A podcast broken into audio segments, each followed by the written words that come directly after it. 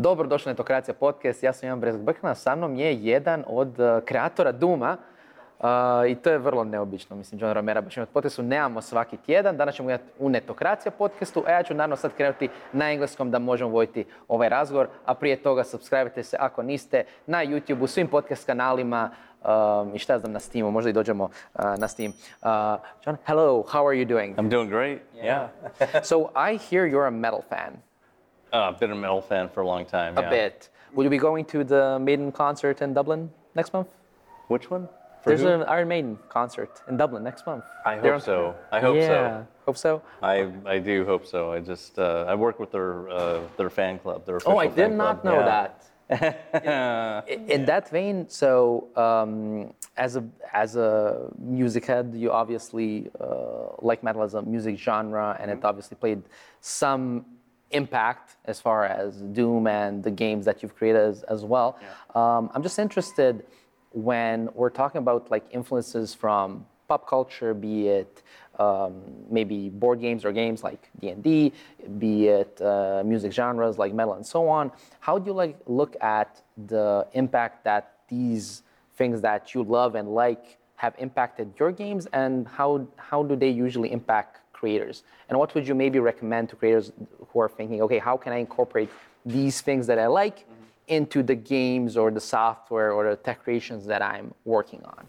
So one of the interesting things, like this is something that people don't usually think about, um, but it's part of just being a creator in a field when you're like going to be sitting all day thinking about something. Like say, someone who's painting all day, you know, or maybe even painting on a computer, or programming or designing or whatever. So one of my one of my strong design beliefs or development beliefs is that you need to set up your environment to reflect what you want to put into what you're creating. Mm-hmm. Set up the room, set up the lighting, set up the, the, the scenery to reflect what you want people to feel from what you're doing, right? So when I was making levels for Doom, let's say, um, I'm playing uh, some songs like I, I let's say I'm gonna play I'm gonna make a level that I feel like is gonna have like a really big scale and I want to feel epic when somebody sees this area and, and, and it's just awesome. So uh, I would play songs from Queensryche's uh, Warning, right? Like uh, Roads Madness or No Sanctuary or something like that. That's like very epic sounding music, and I'd be playing that while I'm making the level. To get into that Because I'm here, yeah, I'm hearing it and feeling it, and I'm trying to make it, make what you are hearing. It's like I don't need to imagine the epicness that of, of, of what it should look like. I'm feeling it from the music, and so I'm putting it into that as well.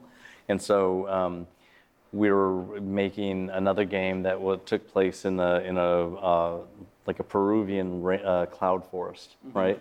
And so while creating that game, we set up all the everything that you saw was like Indiana Jones themed, everything in the entire studio, and the music that I was listening to was like uh, Martin Denny's Exotica, which is a musical style he invented in the 50s in Hawaii, which takes uh, Hawaiian jazz, lounge jazz, with animals in it. Interesting.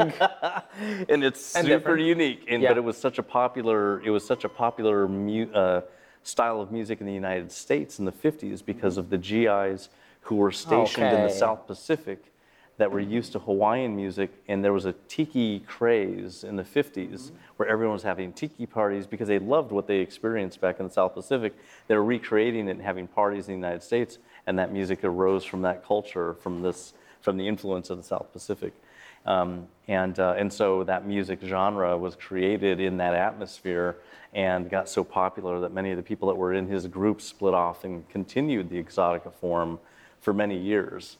And a lot of them are, are available only on albums, but you can actually, if you look for Martin Denny, uh, you can get his music's on iTunes, you know, and you can listen to it. And it's like very unique, but it's but it's jazz and it's this specific sound and and that's like what I was listening to while I'm making a game about being in a cloud forest in you know Peru, you know, or, or Yeah, Costa yeah, yeah, Rica, and and I need to make it like everything I'm thinking about is supported.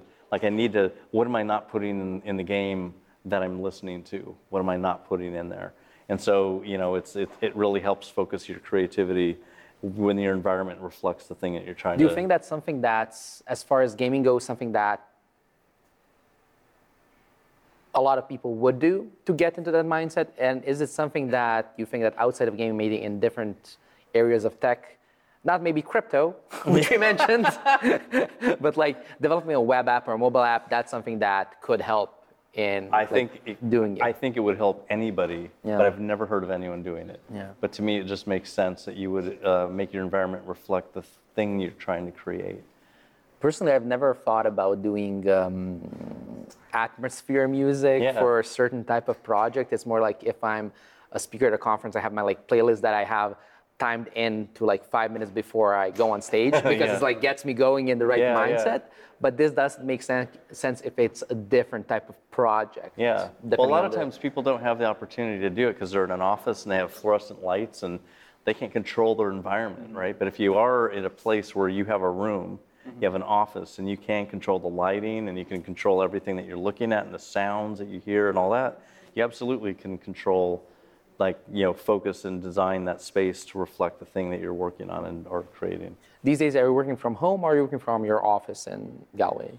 Um, mostly from the office right now. Yeah. Mm-hmm. And do people like like you set up their environments in that sense? Do you encourage them to do that? We haven't done it because we're all in the same room. Oh, okay. Because it's super collaborative. Yeah, so we have a, a room that is a very, you know, it's a chilled out place. Mm-hmm. It's not too crowded. Um, but people, like, we like hearing people as they are communicating with somebody else about the thing that they're trying to do because everybody's getting educated constantly as they hear what's going on around them. Mm-hmm. People aren't talking loud, but it's like you get to hear, we, we call programmer talk radio.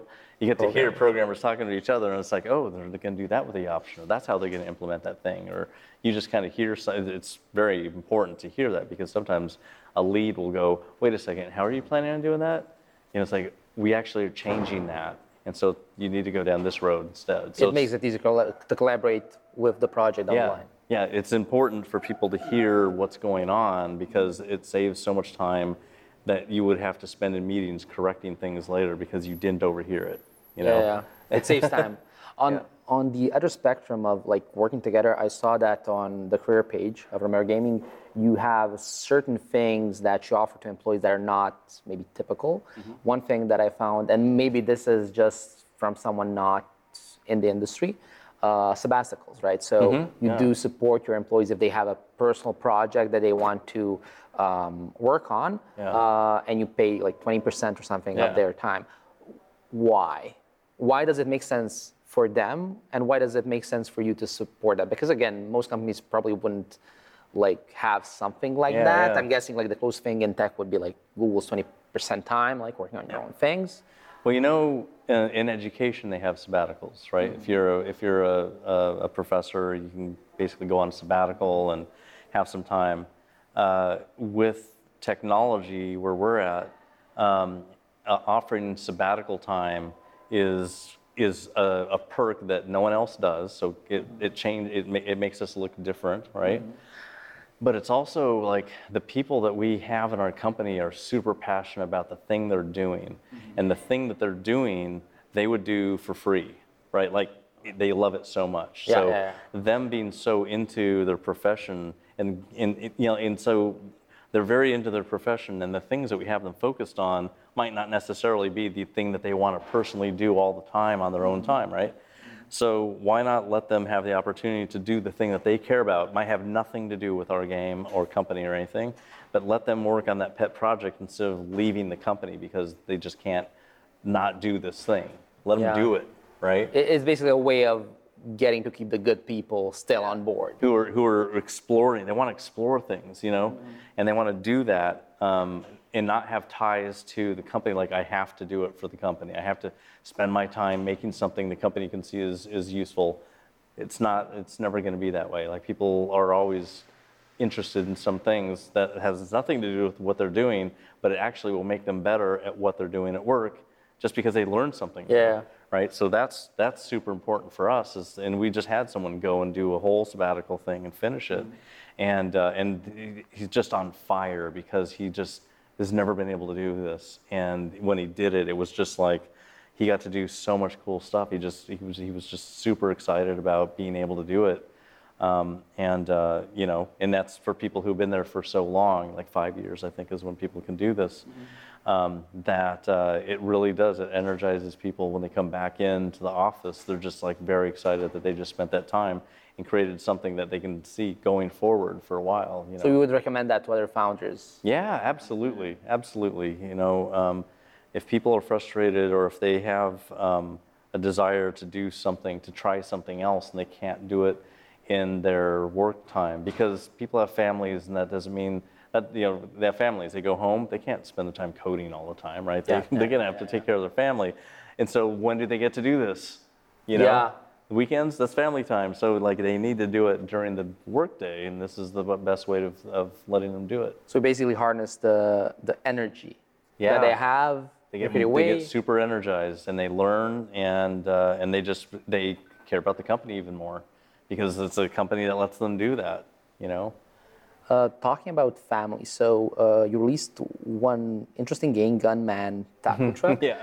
uh, which I actually completely didn't know was your game and Dominic's. I, I, I- I remember I played it. I was like doing my research, and I'm like, I know this game. I actually played it. Yeah, you what downloaded the- and played I didn't it, know, yeah? yeah, I didn't know the background. I liked the game, and I'm like, okay, cool. Actually, of all the games, and I don't play a lot of mobile There's games. so many like- games out there. Yeah. right i'm, I'm interested just like um, like so so uh, can you give a little bit of background about the game for those in our audience who haven't played it like i have and the creation process So, so this game idea came from our nine-year-old Donovan back in 2014. So Donovan's idea was, you're the last Mexican in the U.S.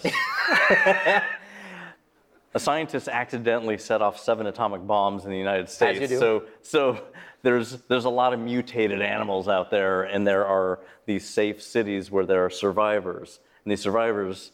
They, they need to eat, right? Of course. And you're Mexican and you have a taco truck and you want to you want to make tacos and serve them, but what the goal is to get to Winnipeg because they have no tacos up there.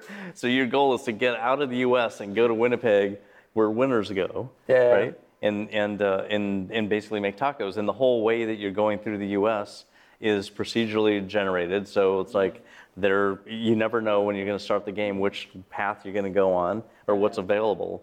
And when you go into a town on the way on the highway, you're basically using your gun mounted on top of the, of the taco truck taco to blow away everything on the on the on the highway and click on it to pick it up. So you're picking up metal. So you shoot cans and, and signs and everything, and you pick up the metal. You shoot the mutated monster animals, and you click on them to get their meat because when you pull into town, there's some survivors who are like, "Yay!"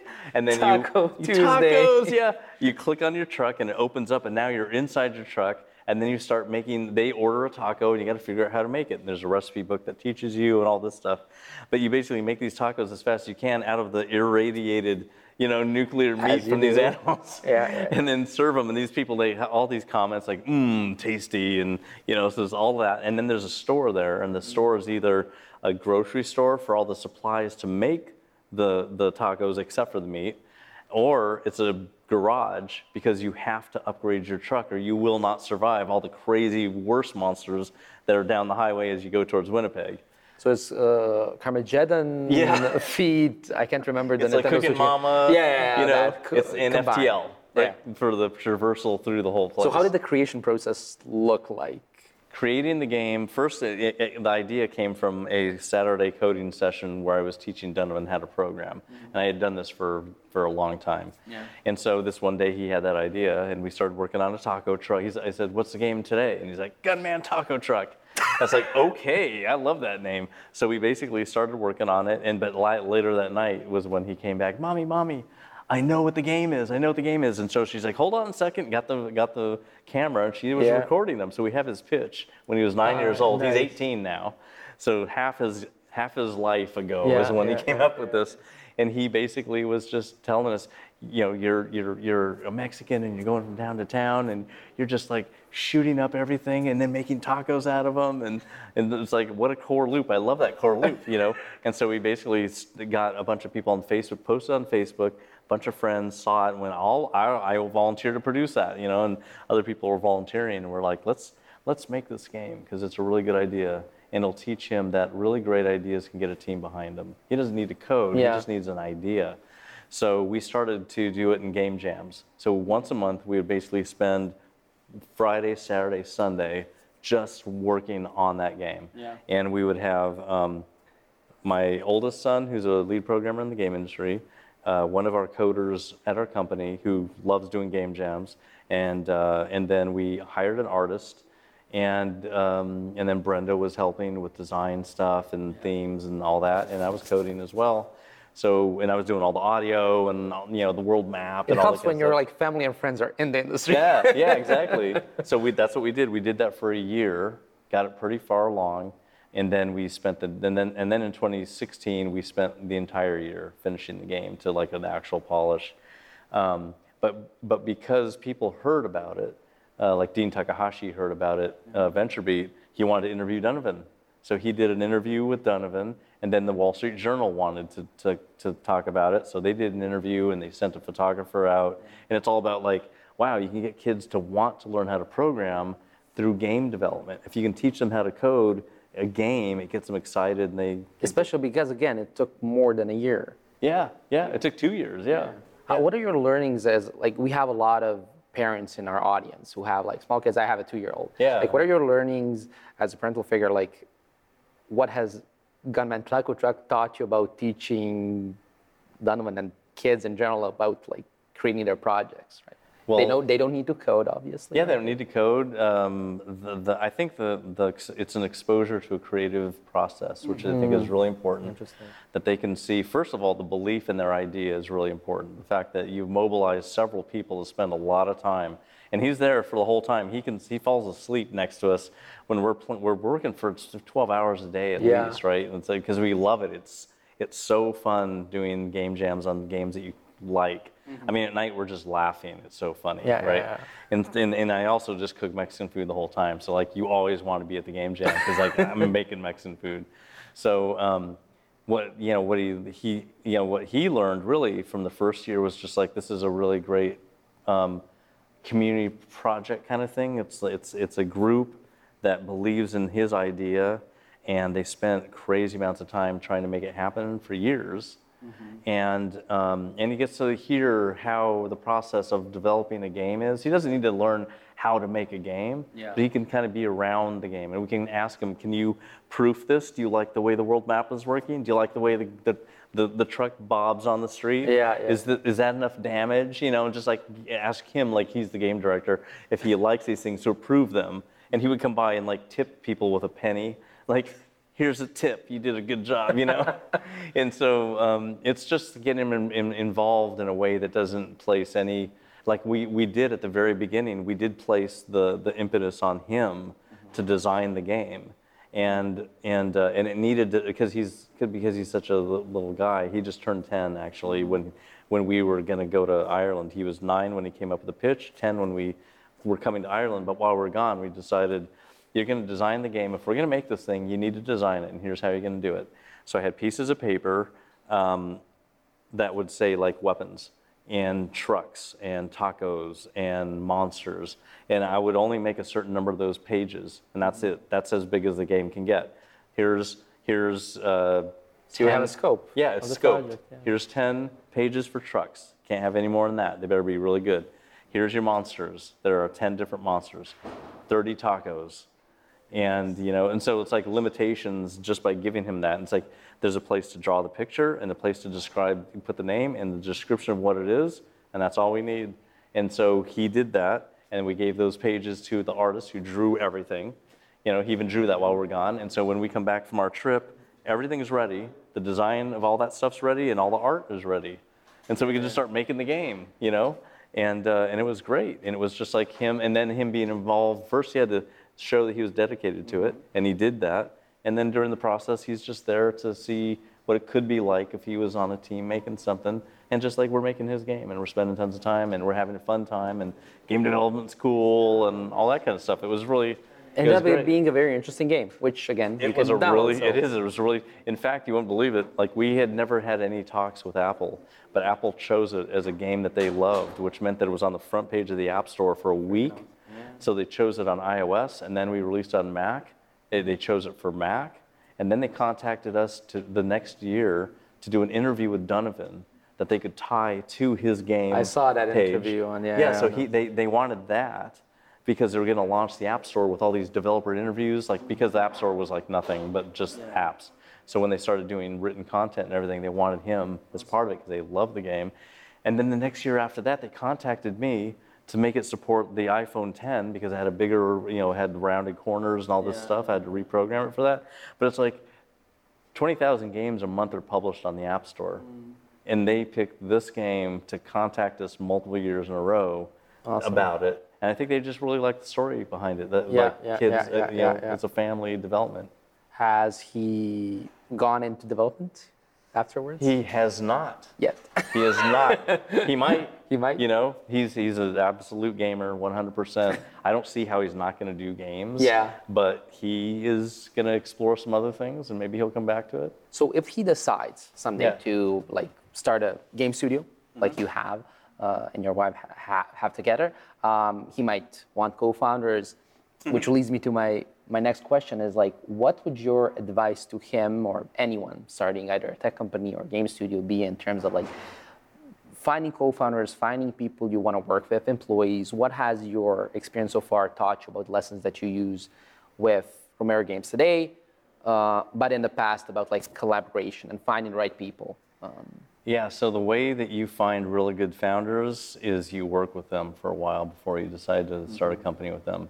If you start a company with people that you don't know, you've just rolled the dice. Yeah. right? And, uh, and if something is bugging you at the beginning, it's going to be horrible Like in red a flags. year. Yeah. Any red flags, it'd be 10 red flags in a year. So those, so having founders uh, that were people that you worked with for a while in a, in a really um, like intense way, which is even more important to see if, if, if you're going to really hit the wall or something crazy is going to happen. If you've done it before with them, you know what to expect. So being in a situation like the dedication has to be there, the passion has to be there. If they can't match your passion or dedication, there's going to feel like there's an inequality in the group. So um, it was we were so lucky when we started in software that each of the people was as dedicated as you could get to what they were what their job was. If there wasn't, then somebody wouldn't be there, right? So um, so it's really important to, to make sure that the people are dedicated, but that you've worked on stuff before and you know what they're like. And if you can do that for several years, you're you have a very high chance of having a successful partnership rather than just throwing people together and hope it works. So uh, we also took the opportunity to ask uh, some Croatian game, game developers right. to uh, ask you a few questions. So these are their questions. All right. Um, a bit more technology focused. Uh, which technology do you think is the most optimal for game development today? Um, you're looking for Unreal 5 developers, as uh, if I don't, uh, if I recall correctly. So is it Unreal? Is it something else? What would you Oh, it's unreal. recommend? okay. It's absolutely unreal. Yeah, it's hard. It's hard to like when you do an evaluation of a technology for a new project, uh, and Unreal's in there. yeah. It's just unbelievably great compared to a lot of other technologies, just because of uh everything that it can do. And it's and, like anything that you're going to put together instantly looks amazing. Like you don't have to go, well, let's hire a graphics programmer to make this look good because we need a ton of shaders in here and all this stuff. It's like already looks good. Just throw anything in there. It looks crazy. Yeah.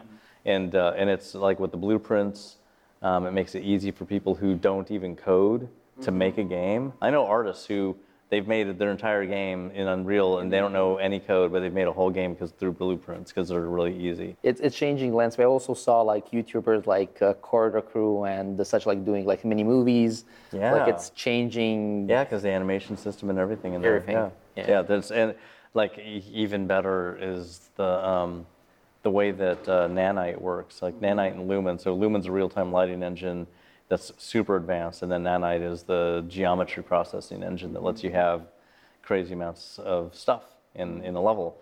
And the normal rules of game development, which have been the same for decades, is just you know it's going to probably take up some more memory to make it take take more memory to make the game go faster because you're using a lot of this memory to pre-process a lot of the data that you would need to read to calculate in real time to make your frames per second really high. Because of what you're looking at. There's LODs, you know, like levels of detail mm-hmm. for, for like geometry and all that stuff. It eats up more memory. And uh, with, with Nanite, you just need to throw everything out the window. Nothing that you knew is true anymore. Yeah. you can throw billions of polygons at it and it goes 90 frames a second. It's insane. so staying on the topic of things changing completely, what's your stance, uh, both as a like game designer and a technologist, on AI, which is obviously a hot topic now. Hell yeah. Uh, we mentioned before in, in a conversation, you mentioned that like you can't really get all the answers you want from ChatGPT. Yeah. But how do you think that's changing like creative work, such as gaming now? And how are you using AI? Also, saw you you are looking for again AI people for Romero Games as well. Yeah, what's funny is is when you advertise for an AI programmer, it's not the Chat GPT type of AI programmer. Mm-hmm.